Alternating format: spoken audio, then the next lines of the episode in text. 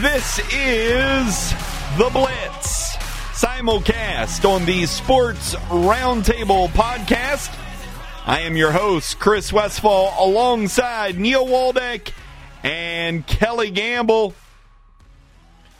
Aaron Host still in training this week. Still still trying to figure out everything. You know, he keeps having pretty decent weeks. Six and five. He must be watching game film. What he may be doing, uh, getting that, you know, because he's got to, he's going to do better than what he did last year, and he's doing Well- everything he can, looking at film, looking at the games, really doing some research on each and every one of these games, breaking them down, Yeah. so that I, I mean, how does the man fit all this in? School, work, working like three jobs. he just uh, able to squeeze it in from Yeah. time to time. You know, he does a lot of it. I think uh, while he's working out. Oh, okay. Watching watching game tape while working out. That's Yeah, good. there you That's go. That's good. Yeah. Kelly Gamble is in the studio B with Neil Waldeck this evening. Uh, uh, Kelly coming off of a five and six week. Uh, After five and six, you wouldn't think you would gain ground on Neil Waldeck, but Neil went four and seven in our I had one of those weeks, so I feel I know what it feels like. and I didn't take a bye, Chris. you needed a bye week last week. Is that what you were saying? I, I should have took a bye this week after the four and seven. I feel like I should have took a bye week today. Well, Neil is no longer our leader in our pick segment. No. For the first time in a long time, he's got a he-, he had a heck of a streak going because won the thing last year and, and has led this whole season. Yeah. but no longer, my friend. I caught you. I caught you with my six and five mark. You did. Last you had a week. good. You well, you and Aaron both had a good Eh. week, and Not really, but you know when when you guys are pitching losing records, anything's better, right? well, I mean, I think everybody's been wondering whenever you was going to actually have a down week, Neil. I mean, yeah. and been- and he gave very us consistent. one. And and Kelly, you even gain a gain on him. Game on him. I'm still staying within four, no Yeah. matter who's been the leader. You know, Neil's been leading, you're leading. I'm still within four games. Yeah. I mean, in all honesty, you have one of those four and seven weeks, and, and I have a ten Yeah. and one or nine and two. I mean, I'm right there. It's just it's, and I'm not going to say I'm not going to have a four and seven week. Could come this week. It's all it's all up for grabs. We're all close. This is a tight battle, man, just like a pennant race. Guys, uh, big game last week in Morgantown. I think there was a lot of hype surrounding the West Virginia Texas game. You, you know, I, and here's one of the things that bug me uh, just a little bit. And I know as a casual fan, it is real easy and real excited to get up for the Texas Longhorns. Everybody loves to hate them. They're ranked number 11 in the country. But guys, uh, let's face it. The odds of that team beating Texas last week were slim. Texas is a very good football game. Give it up to the guys because I tell you, they stayed in it up until the fourth quarter. But here's the thing, guys, and this is what really kind of gets me going. Is you got all up, you got all excited for Texas, and, and I'm talking as a fan base perspective here. You get all up for that game. You give it everything you got. The crowd was amazing, over 62,000 people, and most of them stayed up until the bitter end when things were out of hand. But, guys, the big one is this week because this is one of those games that we've talked about. It's one of those that you could possibly win, and that's what this team needs is wins. But yet, I, I have a feeling as a fan base, they won't get as up for Iowa State as they did for Texas last week, and that bothers me a little bit. I, I agree with you. I think that that's probably the case. I think that big names is to kids. You know, they they pick certain teams and who they think the big games are, and Not, not only to kids, there, there's adults. Well, true, true. Uh, I just think there was so much emphasis on this horns down thing. Yeah. That that's what made it a big thing. And from the time we beat them last year, Yeah, and yeah. then it was already a sold out game at the beginning of the season because they knew what was coming, and God. they made it a big game. Yeah, they did. Um, you know, we kind of got what we were all expecting and what we all talked about. Defense was able to keep you in that thing. At the end of the day, guys, we're just not ready for Texas offensively. we're No. not. You know, eh, but you can take the positive from it in this way. You look at the last good team you played in Missouri. Missouri pounded you. You couldn't do anything on offense. Texas, there's been improvement since then. First half, that offense looked pretty good. Texas makes adjustments. You can't get it going in the second half. Now, Chris, what I saw was in this Texas game, even though, you know, you say, well, we suffered a loss, but I saw a bowl team here. Because I mm. really think this team could, if it handles itself the way they did against Texas, they could get enough wins for a bowl win. A bowl game, not a bowl win, but a bowl game. I still can't see where you're going to get six wins at. Look at looking down this schedule, I, I just can't see Well, it. you got three games already that are under your belt. Now you've got Right. three games still at home, and that starts with Iowa State, which you just said was a big one. Which It I think is. is It's a, a big very game. big game. But I think it, you can beat a lot of these teams Hmm. at home. Oklahoma State, uh, Texas Tech. I think you can beat at home, and uh, you'll have that advantage if you can hang with Texas. Why couldn't you beat these teams? Uh, some of these teams at home. Uh, Kelly, let me let me ask you because Neil in the preseason had West Virginia as a bowl team. did Let, at let seven me and ask five. you, I went five and seven. I Yeah. believe you went four and eight. four and eight, Um, and right now, if I had to look at it, we might get to five. So I, I'm still up in the air too. I'm going week to week. Uh, I'm, I think the Big 12 is starting to become almost like the Pac-12 a little bit. When other than at the top tier, uh, you know, Oklahoma right now seems to me like they've they've opened it up. There's no doubt that they're the best team, and so I disagree with that. Um, after that, though, I think that the Big 12 on a given Saturday sometimes is up in the air. But I just think that The- our inexperience right now still shows me That middle section, yeah, it's going to be tough. I still think it's going to be tough.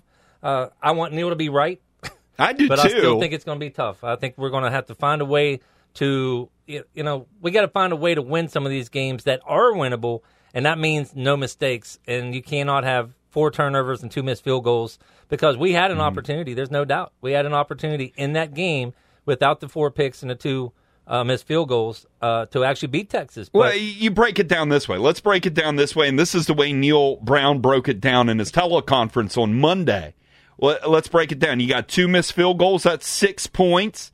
You had a turnover, which you brought back into Texas territory and went three and out, had to kick another field goal. That's the difference. That's a four point difference there. That's a total of 10. Final score was 42 31. There, right there is the ball game. but they scored 21 off of the four turnovers. They scored 21 points off of three of the turnovers. They capitalized 21 mm-hmm. points. Yep. Yep. That's huge. That's On top Of huge. the six that we didn't get, and the four more. So that's 10. That's you know that's 31 but points. but even with even you had a chance to win that game even with the the first couple turnovers because when you intercept that pass in the third quarter the early of the fourth quarter whenever it was the Texas's only turnover of the game you bring that ball down you got all the momentum in the world you're going in to tie it and you have to kick a field goal Yep. that that right there was the turning point in this game. you know, and you can sit here and say, well, Austin Kendall threw four interceptions, which we'll talk about here in a second. But it's more than that. It's so much more than that. You got to find a way to turn those touchdowns, uh, field goals into touchdowns, especially that one. or even the field late goal the game. attempts that we missed into Yeah. touchdowns. Yeah. You- Um, you- you know, it's that, and that's something they're going to have to get better at, and that's a inexperience, and that's still my concern, Chris, for me as far as seeing us be a bowl team or four or five win team. It's that experience Yeah. that they got to get better every week, and now we're throwing some injuries on top of that, Mm-hmm. plus some red shirts, as we'll talk about here in a little bit as well. Uh, talking about Giovanni Stewart. Neil, let me ask you about the turnover situation. A lot of talk this week about the four interceptions by Austin Kendall. It, dude threw the ball, ball 46 times, completed 31, um, three touchdown passes, all good things that Austin Kendall did. And then you look at the red line, the four turnovers. It- it- no way in the world anybody can put this game completely on Austin Kendall. Your feelings on the four interceptions? Well, uh, as we talked uh, before we went on the air, not all those interceptions were Austin Kendall's. I mean, you take the one with Sam James, he's got to fight that. That's a 50 50 ball. Yeah, you got to come away with You it. you, do have and, to. and he didn't do that. So, uh, you know, and then there was a couple of the interceptions that were Kendall's, but for the most part, uh, you know, it's it's just one of those things. I thought Kendall played well in this game, other than a couple of the interceptions that he threw. But other than that, I thought, and he's, uh, I know, got a little bit of an injury, but I'm, I know that they're not using that as an excuse, and that's that's great. But I I seen so much argument. Get him out of there. I, nah. He, you're going to live or die with this man Yeah, he's uh, the let's best look- they've got. Yeah, let's look at who's underneath him. Yeah, Who- Who's exactly. below Obviously, him. Trey Lowe's not ready, or he would have come in and played a little bit. And we know what we saw last year with. Uh, Man, we, what we saw in one Allison, possession so- at Missouri with Yeah, Jack yeah. Allison. yeah, that so was the I- worst no, I agree. You're interception gonna- I ever threw a live and die. college quarterback And on one throw. of those interceptions, the receiver Neal Brown said ran the wrong route. Mm-hmm. Yeah. So that's the the on first one, and here the first one of the game after we went up seven nothing and we got to stop. We get the ball back. We throw an interception That the very was- I next that play. was huge. But here's the thing: that little seam route that he threw there, he held the ball a second too long He did. because we came back and hit that thing a little bit later to the opposite side for a to- long touchdown. to Simmons. Yeah, to Simmons. Eh, You know, so it's a matter of seconds. That one is on him. He he held it just a little bit too long. Guys, what I saw in those two late, the two real late ones in, in the fourth quarter. Here's the thing, guys. If you cannot establish the running game, and we're still unable to do that. Only 96 yards rushing in this game to Texas's 216 we averaged four yards a carry, which isn't horrible, but they they didn't run the ball as much because they knew that it wasn't there. That it wasn't there, and all of a sudden, late in that game, after you kick that field goal, and, and you're you're not tied, and Texas scores again, Austin Kendall puts it on himself. He says, "I got to do this," and he starts pressing the matter, and, and yes, that is a young quarterback mistake but you also have to establish line of scrimmage. You have to establish a running game, and we could not get that established in the second half of that game. We couldn't. Well, true, and and we still have problems with that offensive line, and and I think Neal Brown uh, recognizes that we have an issue with that uh, offensive line, so he creates offense, and and if you notice at the beginning of the game, I mean, it was pass, pass, pass. I mean, it Yeah. I think was late in the first quarter that he ran the ball. It was. for the first time, so he he recognizes it. I think he thought he would come out. And and throw them off by not running the ball, maybe That, and I think he was trying to take advantage of a injured secondary of True. Texas's because we talked last We week did. how many Yeah, we injuries were in that secondary, and I think, hey, let's go out early and let's test this secondary and see if they can stop it. True. I, I I agree. out myself, and I thought we did do that. But yet, mm-hmm. To be honest with you, I think those young players really stepped up. Especially in the second half. Well, they uh, in in Texas when we talked about this, they have a lot of depth. The next guy in line is Yeah. probably just as good as the Five-star, the yeah. starter. Yeah, so uh, they just have a lot of depth in that secondary. Just real quick, uh, number two. Uh, what's his, his name's Johnson. He's supposed to be the second or third best uh, dual threat quarterback that came in.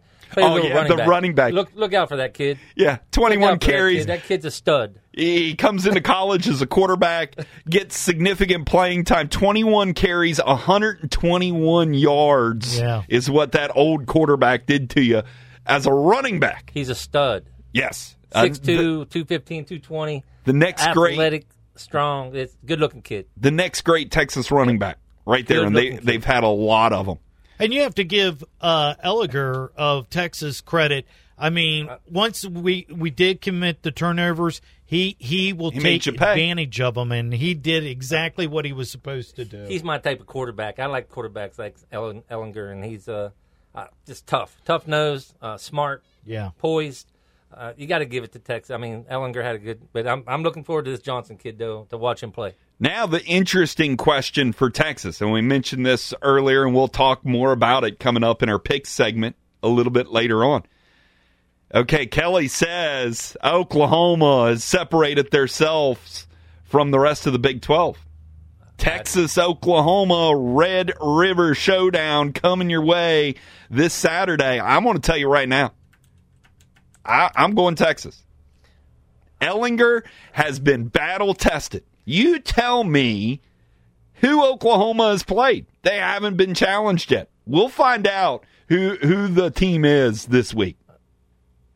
I agree. I, I hope you're right. Even though uh, I, I, I'm taking Oklahoma. Okay. He's already given his pick away. We haven't got there yet. Two picks already given Well, that's on the show. Neil. Neil, save yours. We need some. We need some excitement. Okay, I'll say mine. guys, we're going to take a break. When we come back, uh, we've got a big game. Big, big game. If West Virginia has hopes of making a bowl game this week, this is one they have to get. Definitely. I, I, I believe that. If you can't pull this out, it's going to be real hard to find three It would be. wins I agree with you. From here on out. We'll talk more West Virginia, Iowa State when we come back here on the Blitz simulcast on the Sports Roundtable podcast.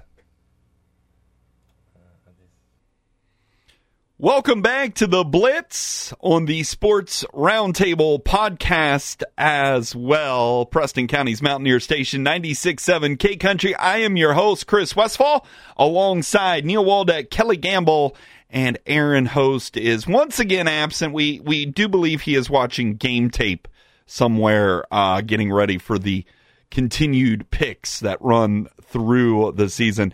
Guys, it is time for my fight song of the week. The team that impressed me the most last week in college football. Who could it be? Let's take a check right here.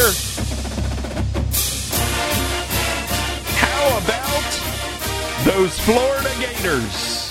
Hey, they had an excellent game. Huge win Prove for the me wrong. Gators. Guys, I, I don't get the Gators. They looked they looked sloppy all year, and here they they get an SC West SEC West team that people were big on, and they take them down. Now, But but you think about it, Chris, they've been in that top ten, and uh, I think they showed that they deserve to be there with that impressive win over Auburn. There, Well, they do finally uh, prove that they deserve it. I think it was a team that everybody kept saying, "Why are they in the top 10? And all of a sudden, they they hand one to the Auburn Tigers. Now, heh, doesn't get much easier for the Florida Gators. They head into Death Valley for a night game against LSU, two SEC unbeaten's. This week, you can get our pick for that game coming up a little bit later on in the pick segment of the show. Fight song of the week Go Florida Gators. Guys, West Virginia taking on Iowa State. As we continue through Big 12 play this week, you can hear all the live action right here on Preston County's Mountaineer Station beginning when, Neil? When? 4 o'clock kickoff. That means we go on the air when? Twelve thirty. 12:30. He put his glasses on for that, folks. he got serious. Over there in Studio B. Catch the pregame beginning at 12:30. That'll take you up to kickoff time, 4 o'clock. Turn the TV down, turn the radio up. Listen to the play call from Tony Caridi plus post game coverage as well. Totals up to right about 10 hours worth of coverage right here on Saturday. Guys, Iowa State Cyclones, a team that we've talked about all year. We've talked about them in the preseason as well. I, heck, we were talking about this team last year as possibly being maybe uh, contending for a Big 12 championship. I know myself and uh, Aaron Host picked them uh, to go all the way. And then all of a sudden they come out early in the year and, they start laying some eggs. Took them triple overtime to beat Northern Iowa. Uh, then they lost their rivalry game to Iowa. They blew out Louisiana Monroe. Then they lose to Baylor, but we're finding out Baylor's a pretty good football team. And then they put one on TCU. Guys, your thoughts this so far this year on Iowa State? We'll we'll start with Neil over there.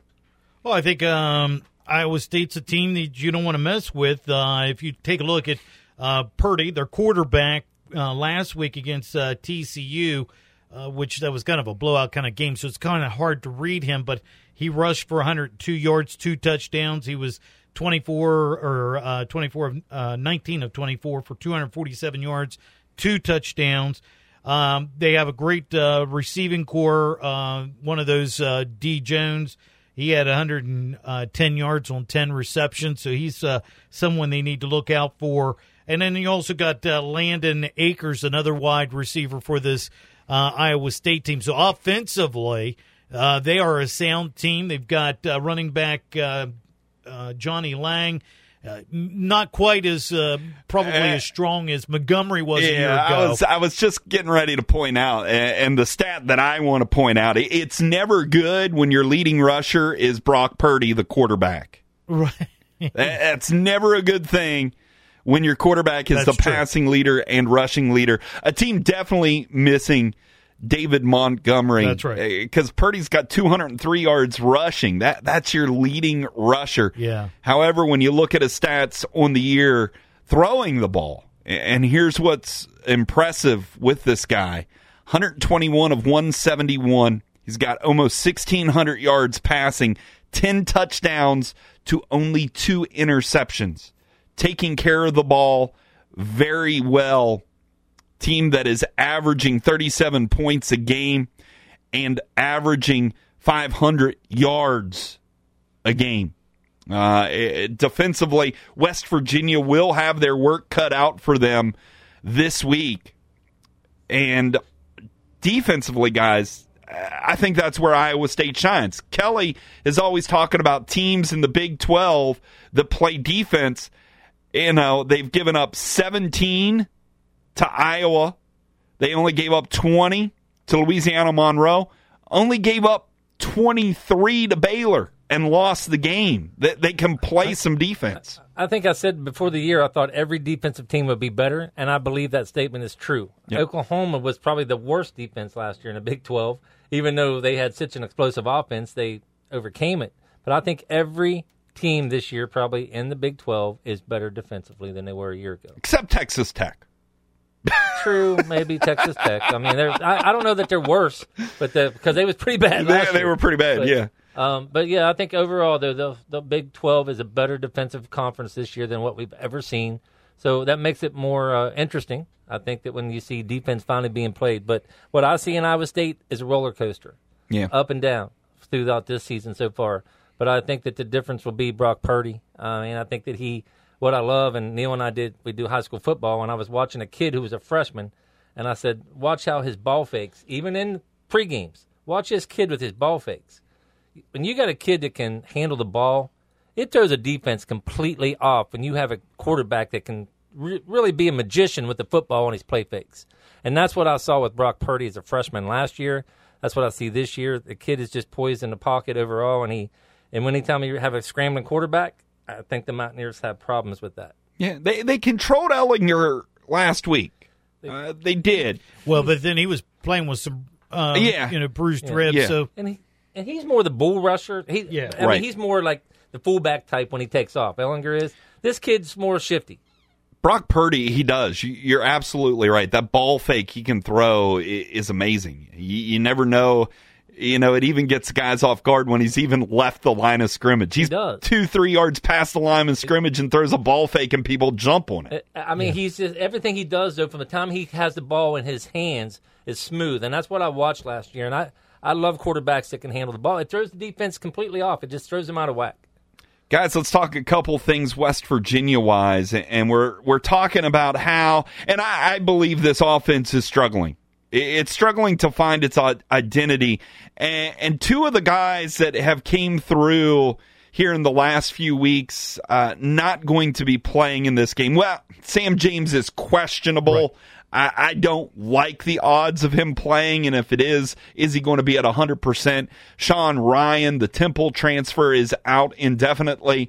Um, we'll know more on him. I know Neal Brown, I think, said at least two games today, possibly more for Sean Ryan. So, guys, how difficult is it going to be for West Virginia uh, uh, to move the ball with two of the guys, your leading receiver? is out. And I know TJ Simmons stepped up last week, but can TJ Simmons carry the load on his own? No, I think you got to pick it up with your your uh, running backs. I think uh, Leddie Brown uh, can be explosive even if he's uh, catching the football. Uh, I think we saw a couple uh, screen passes where they went with uh, Leddie Brown, and once he gets through that offensive line, he can be explosive. So I see him. Uh, they got to maybe lean towards him to to be explosive against Iowa State. He'd be one of the players. Haskins had a couple catches at the beginning of the game against Texas. I think you got to get him more involved in this game. He's a, a lethal weapon for them. I want to see him utilize your best talent. Therefore, I think you take Kennedy McCoy, get him out of the backfield, put Leddie Brown in, let Leddie Brown be and Pettaway your two main backs, put Sinkfield and McCoy, get them involved in receiver rotation because there's too many backs. There's too much talent. There's too much ability. So there, you know, just hit me. Just now we was talking about it. Get these kids out there and let them play receiver. And you're right. You're right. You and I've never, I, you know, and it's continuing into this year. You got so much talent in the backfield. You're always constantly rotating it Exactly. in. Yes, exactly. Nobody has in the last couple years been able to get the hot hand at running back. They're- They get a haven't- little something going, and then the next series, eh, somebody else is in the game. And I know it's because you just got so much back there, but can't we get them all on the field at once? well, McCoy and Sinkfield have the best hands. Mm-hmm. So Yeah. Brown and Brown and Pettaway probably your best backs as far as having kind of a combination of both. Yeah. Maybe not the major speed, but you know Brown and Pettaway. So you know the other two though, McCoy has proven over the years to catch the ball. Sinkfield showed it last year, some a little bit this year.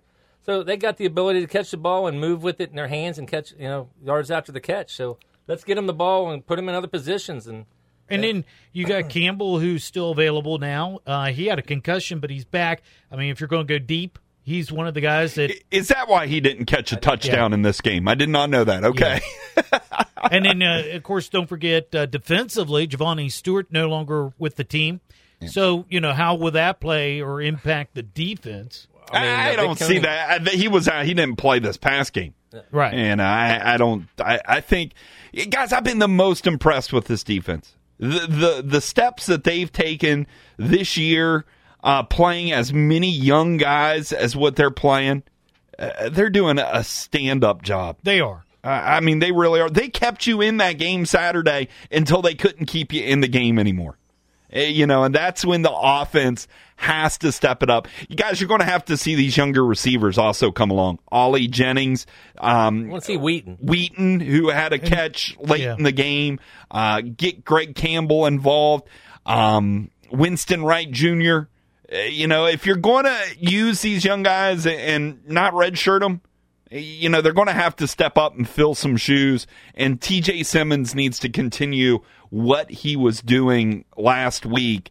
And yeah, the big question mark when it comes to these talented running backs, you've got to find a way.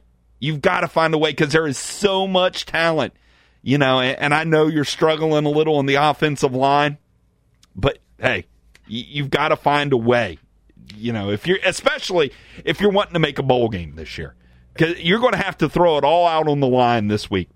And then, uh, you know, I mean, I understand, you know, of course, uh, Iowa State beat us uh, a year ago with the legs pretty well of Purdy, but I think we're defensively a lot better than what we were a year ago. Uh, you would say, well, how could that be? But uh, Koenning is a very good defensive Yes. coordinator. One, uh, the other thing is, is I think that he'll do a better job of containing Purdy uh, more so than the the the uh, defense that Gibson brought. And Gibson, his thing is to prevent the big pass play. But this is going to be more of attacking defense. So Purdy, I, I think, will uh, struggle a little bit against this defense because it's not the same type of defense that gives him the time to throw the ball or take off and run with a only with a three man front. Guys, it is time for my first. This is actually the first one of the season. The scary stat. What should make West Virginia fans very nervous about this game? Because I did some digging around because I was a little curious about Iowa State and, and you know, kind of curious about this slow start. Guys, September is not this team's month. Do you know when Iowa State shines under Matt Campbell in the last two years? The month of October. In the last two years, this team has not lost a game in the month of October. 8 0 in the last two years. Three of those teams that they beat, top 10 teams. The only other team in the country to be 8 0 over the last two seasons in the month of October, can anybody guess? Alabama and Clemson. Alabama. Alabama. That's an impressive stat, and it should be very scary to Mountaineer fans. Guys, we have more football to talk about tonight. Stay tuned. Just want to remind everybody that our coverage of Mountaineer football will begin this Saturday, 12:30 p.m. with the pregame show. Kickoff scheduled for four o'clock. Stay tuned. More of the Blitz on the Sports Roundtable podcast after this.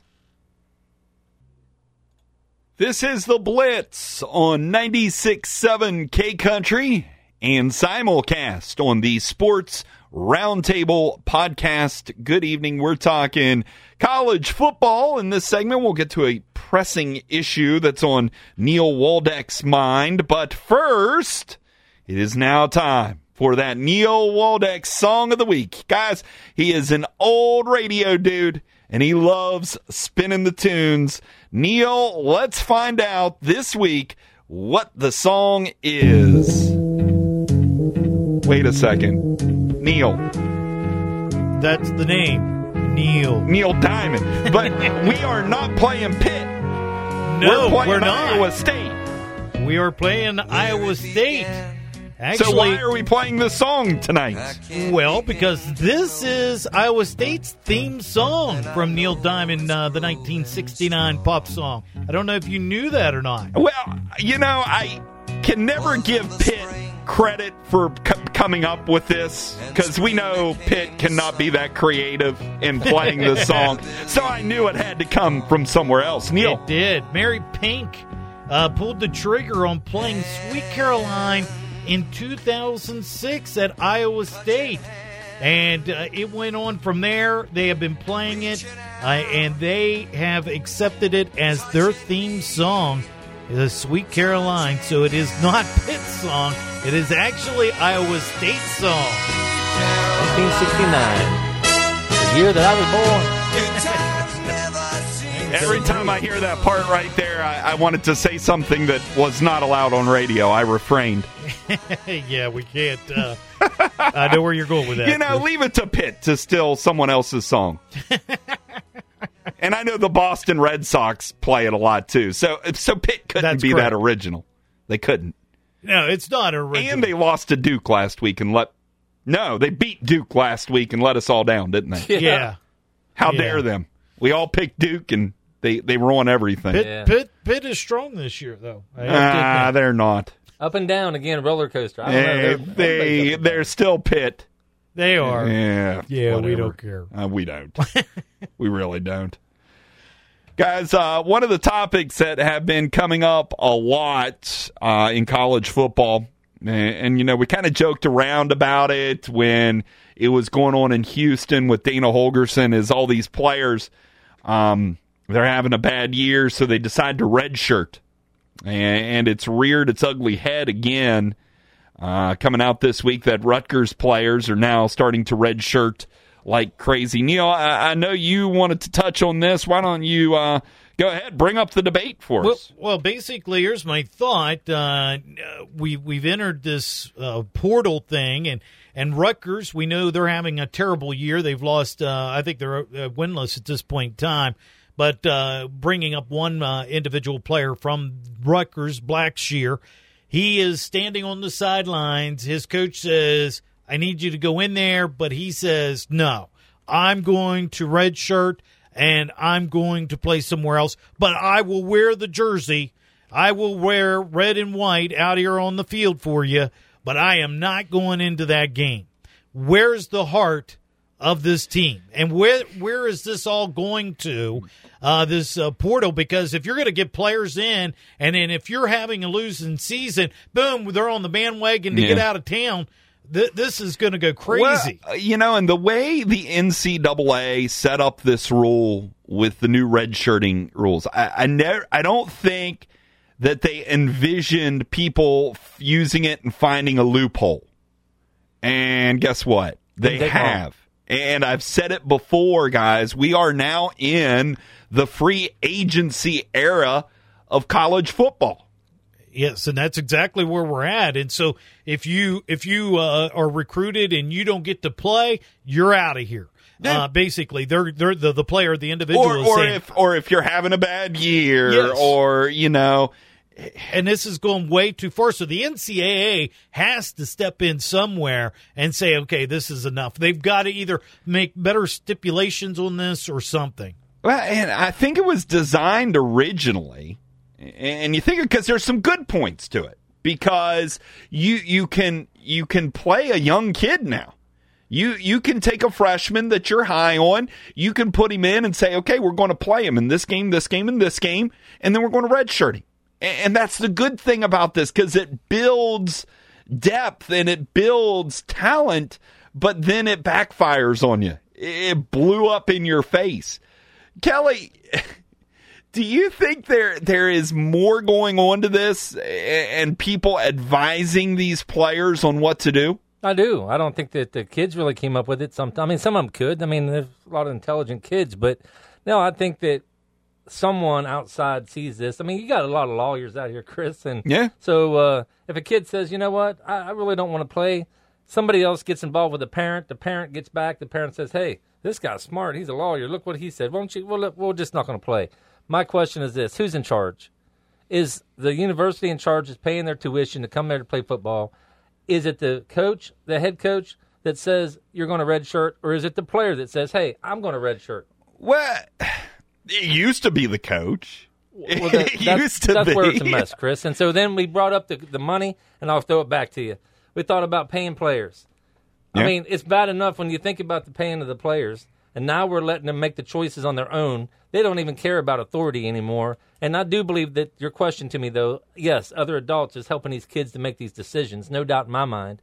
And so it's basically getting to the point where you're calling it free agency, just like the NFL. Mm-hmm. And if it gets to that point, I've always said it. I've told Neil Waldeck, if college football becomes that, I will be at middle school football games and high school football games only. Yeah, because that's always been the draw of it. It's these guys out there that are doing this uh, for the love of it and for the love of the university and the institution that are paying for their education. And I know, I know, I am not a stupid man. I know that people might argue that, by the way, but I, I do know this. I'm not naive enough to say, oh, well, they're there to get an education. College football is a million dollar, billion dollar business. And these colleges are making a ton of money. And one of my favorite lines from a movie is when when's the last time 80,000 people ever showed up to see a kid do a science experiment? That's you know you know uh, these are institutions of higher learning and that was a great thing you, you saw these kids that are not only going to school working their tail off there but you saw them go out on a saturday afternoon and, and pay that back to the university I, I don't know when we lost that but we have and it's a major problem uh, you know, uh, what I, I guess my solution here to this, to this specific question is okay, if we're going to allow kids to enter the transfer portal, they go now. They don't get to stay at the university. They don't get to collect their scholarship Right. that year. You get to go out and enter life. And then if somebody wants your services because you have became legitimately a free agent, they can contact you and say, starting next year, you're back on scholarship. You come play for me. But I like you that. can't allow them to set and collect a scholarship for a year Right. when they have no plans of playing again for that university. You can't. portal only.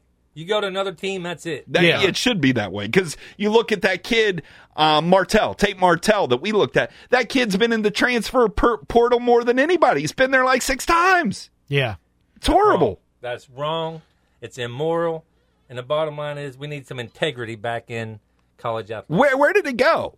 I I, I don't know. It's going to get worse. Oh it yeah, will. That's what I said. It's going to go. It, it's getting out of hand. It's already crazy here. I mean, just what we're seeing already, and and I think you, you still have to put stipulations in that. I don't think that you should be able to get into the portal just because you're having a losing season and you want out. Yeah. I just don't there think there has to be a legitimate issue. You know, guys, and, and the beauty about the red shirt is, and especially because we've seen them six year seniors because you get injured, but you stick around, you stick it out, and you come back. right. God bless you. Yeah. You know? You And we're losing or that. okay, you're we we're not going to be able to play you, but we're going to play you some to build your talent to help you get better, and then you're going to take the rest of the year off. You're not going to go somewhere else. Right. You're going to be here. Remember the '88 team under Don Nehlen? Mm-hmm. Yeah. Oh yeah. Most of the starting offensive linemen, if I'm not mistaken, was Walked red on. shirt seniors. yeah.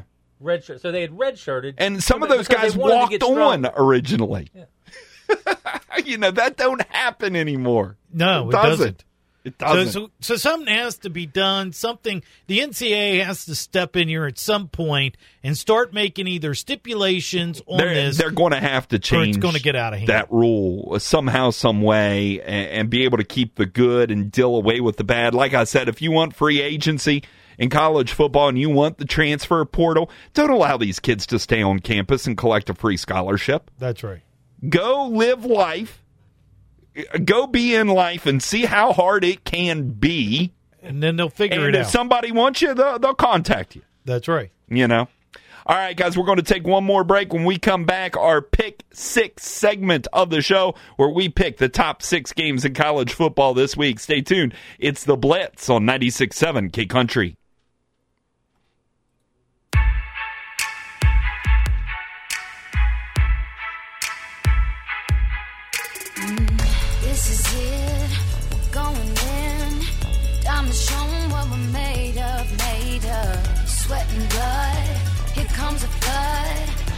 But nothing's gonna shake us, shake us. Until the end of days, they'll remember our names.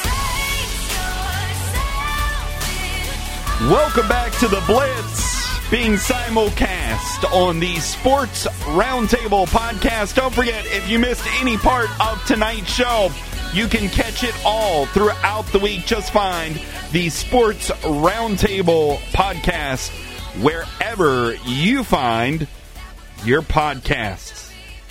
Also on the podcast, five exclusive picks right after this segment that you can only hear on the podcast. So if you want to hear the rest of our picks, that is where you will be able to find them. Let's go over the standings real quick. We mentioned it earlier in the show tonight. The leader has fallen.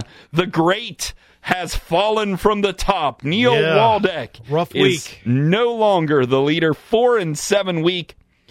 And I jumped you, Neil. I didn't have a great week, but But enough. you did jump me. enough. Aaron Host and I tied last week at six and five. Neil went four and seven. Kelly at five and six. I am in the lead with a one game lead over Neil, a two game lead over Aaron, and a four game lead over Kelly. As we move into week seven of the college football season, our pick six segment will will start with the Red River Showdown, Cotton Bowl Stadium, Dallas, Texas, where we will find out who is the top team right now in the Big 12 conference. Guys, I'm the leader, so I'm going to go first on this one, and I've been waiting to have my crack at this one because I have been talking all year about how Jalen Hurts does not fit Oklahoma's system. This is not a good fit. Now, everybody's been saying that I'm wrong because, well, he's putting up huge numbers, but he has not played anybody yet. He will get the opportunity to prove himself not only to me, but the rest of the country this Saturday at noon. Guys, I picked them to be in my playoff, and I am sticking with them. I'm going Texas Longhorns. They are tested already this season. They played LSU. They got into a dogfight with us for three quarters. Oklahoma hasn't been Texas. Oklahoma hasn't been tested, and Texas pulls the upset. Kelly Gamble, Oklahoma, Texas, Red River Showdown. I liked Texas last year from the beginning, and I thought Texas may have that opportunity. But after seeing the defense and the injuries and the weaknesses. I love Sam Ehlinger, but I think there's too much Oklahoma as a whole. Oklahoma prevails. Neil. And I like Oklahoma in this matchup as well. I like uh, Jalen Hurts. I think he's uh, putting up the numbers. Hasn't and, played um, anybody. And Aaron also is going to take Oklahoma in this Why matchup. does everybody look at me that funny? Jalen Hurts is not a good fit. He gets proven this week. He hasn't played anybody yet. this kid's putting up the numbers. He's got uh, he's running the ball well. He's just one of those that I, I mean, Texas couldn't even hardly beat us. I mean, they struggled All right. against us. I All don't right. see how they can beat All our right. Oklahoma team. Who did Aaron take? Aaron took Oklahoma as well. All right. So one I'm going to get right and everybody else is going to get wrong. I, I won't mind if you do, to be honest with you, because I, I really like Texas over Oklahoma, but I just can't pick them. Guys, coming into this year, this next game looked like it might be a, a big game, but I, I don't know how big it is. Florida State travels to number two, Clemson. Uh, anybody going to take an upset here? Kelly Gamble, start with you. Neil. Uh, no, and neither is Aaron. Okay, I'm not going to either. I'll go with Clemson there as well. Moving on to the Big 12 conference, more in the Big 12. Texas Tech travels to Baylor, the 22nd ranked Bears, 5 and 0, undefeated. Uh, Neil Waldeck, who you got this week? I'm taking the Baylor Bears. I think that they're playing with a lot of momentum. They're uh, off to a great start in the Big 12.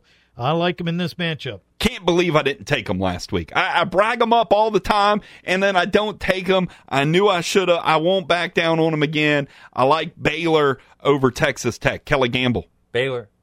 Did you give Aaron's pick? Aaron also likes uh, Baylor in this Okay. matchup. Guys, we haven't talked about them much since we played them, but Missouri, four and one, they lost that game early, their first game to Wyoming. And guys, I'm telling you, Missouri's a good football team, and they're going to get overlooked a lot this year because they're on the one year probation from post postseason play. But Missouri is a good football team. They get Mississippi at home this week. Neil Waldeck. I like uh, the Tigers in this one. I like their quarterback, uh, Bryant. Uh, I think they're a good ball team, and um, I'm picking them as well as Aaron is too. I will go with Missouri as well, guys. I, I think they they might be one of the better teams in the SEC East this year. Kelly Gamble. Clean sweep, and they did. They threw me off by losing to Wyoming. Yeah, Uh, yeah. they threw me off big time, but no, they they have came alive and they look well. And again, Kelly Bryant's a real deal. All right, guys. This is an interesting one because we we all know that Neil Waldeck loves to pick Iowa. He didn't pick them last week. They did lose to Michigan, so good for you, Neil. You didn't bite on Iowa, but let's see if you bite on them this week. They will host the 10th ranked Penn State Nittany Lions, 5 and 0 on the year. Iowa down to 4 and 1 after that loss. Nighttime games in Kinnick Stadium in Iowa can be very difficult for opposing teams. Neil Waldeck, will you pick Iowa this I week? I am picking Iowa. I like the Hawk uh, the Hawkeyes in this matchup. It's primetime TV, Mm. and uh, I think that uh, they need to stay alive in the Big Ten, and this is one way to do it by knocking off the Nittany Lions. And uh, Aaron, however, though, is taking the Nittany Lions in this matchup. Kelly Gamble, very interested on your pick here. I'm going Iowa, and I was hoping Neil would go with Penn State.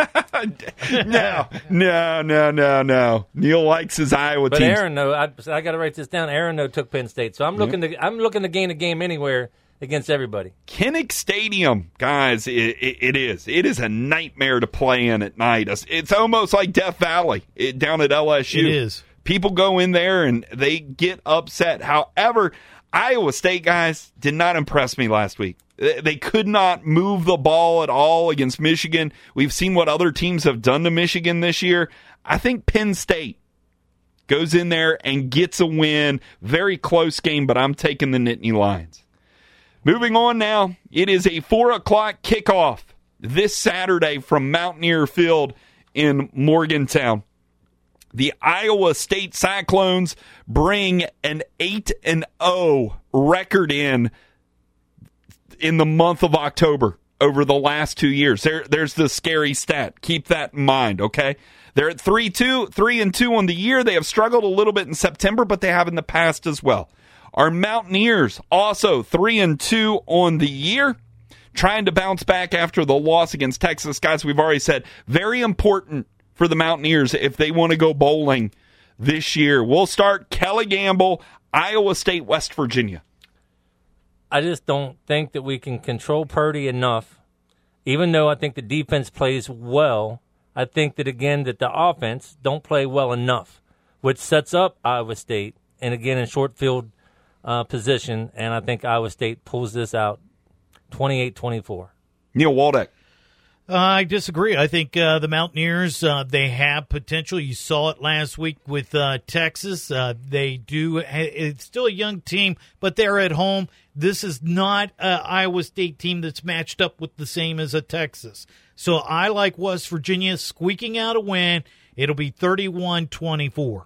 What did Aaron Host And say? Aaron also uh, picked WVU in this matchup. Okay. Guys, I think it's going to be a close game. I think it's going to be very hard fought. I think our defense, again, keeps you in it until the very last moment, until they cannot keep you in it anymore. And then your offense has to answer some questions. You're missing your leading receiver for the game, more than likely. He is questionable.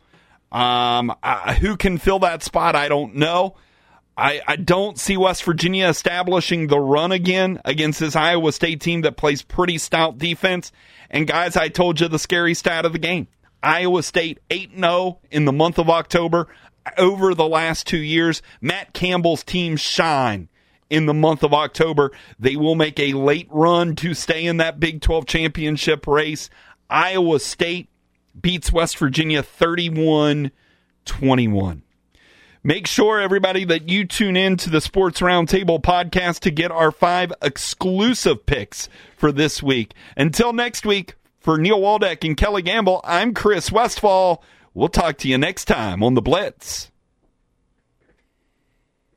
And welcome back, everybody. This is the Sports Roundtable podcast, the exclusive pick section of our show. We do simulcast with our show on 96.7 K Country called The Blitz. And this is your exclusive part of the show for tuning into the podcast. I'd like to thank all the listeners that we are getting on this podcast. Thanks for tuning in each and every week. Still trying to figure out uh, who that guy or girl in San Jose, California that's listening every week. Hey, man, you're definitely our, our, our longest out listener. We appreciate that. I saw another place in California last week, too. Mountaineer fans everywhere. That's right. Or they just like Neil Waldeck. I'd say they're more Mountaineer fans than Oh. they are my fans. You, don't think that the- it's your it's your uh, wonderful radio voice? I don't think that's it either. Maybe they maybe they like Kelly Gamble. Uh, that could be. You I never do know. have a sister out there. I don't know. I don't Yeah, hey, there you about- go. I'm sure she knows about the. She might. she might That's She's it. tuning in. It- she's she's going to talk to you one day and say, "Hey, listen to you." And Sports might. Roundtable podcast. She lives in Big Bear, California, so I don't know how close that is to I San don't know. Jose. I don't know. There was another part. I think like maybe Mount Vernon, California, also tuning in. So who knows? But hey, everybody listening to the podcast, we do greatly appreciate it. And here you go, your five exclusive picks. Number twenty-three, Memphis. Memphis jumping into the top 25 this week. Remember, they did beat Mississippi early in the year. They're undefeated. They're 5 and 0. They're traveling to Temple up there to Philadelphia. Temple's already took down Maryland earlier in the year. Can Temple pull another upset of a team that we thought was pretty good? Neil Waldeck, start with you. Memphis and Temple. I like Temple in this one. Uh, I think Temple has uh, been playing pretty good football as of late. I think that uh, they uh, sneak out an upset over number 23 Memphis. And, of course, uh, uh, Aaron also likes Temple in this matchup. Kelly Gamble. Memphis. I will go with Memphis as well, guys. And and real quick, um, Cincinnati. Let, us just throw that in from last Big week. win. Big win for Cincinnati, guys. who- Who will the group of five team B that makes it into the New Year Six? You got you got Boise. Memphis. You got Boise playing pretty well. You got Cincinnati. I like Cincinnati and, and Luke Fickell. That'll be a real interesting race to watch coming down the stretch over the second half of the season. Guys, we've been talking a lot about a lot of different teams, but I don't think we've had an Alabama game on the pick sheet all year because why? Guys, it's like Oklahoma. Who have they played? They get a challenge this week. Now, is it a challenge?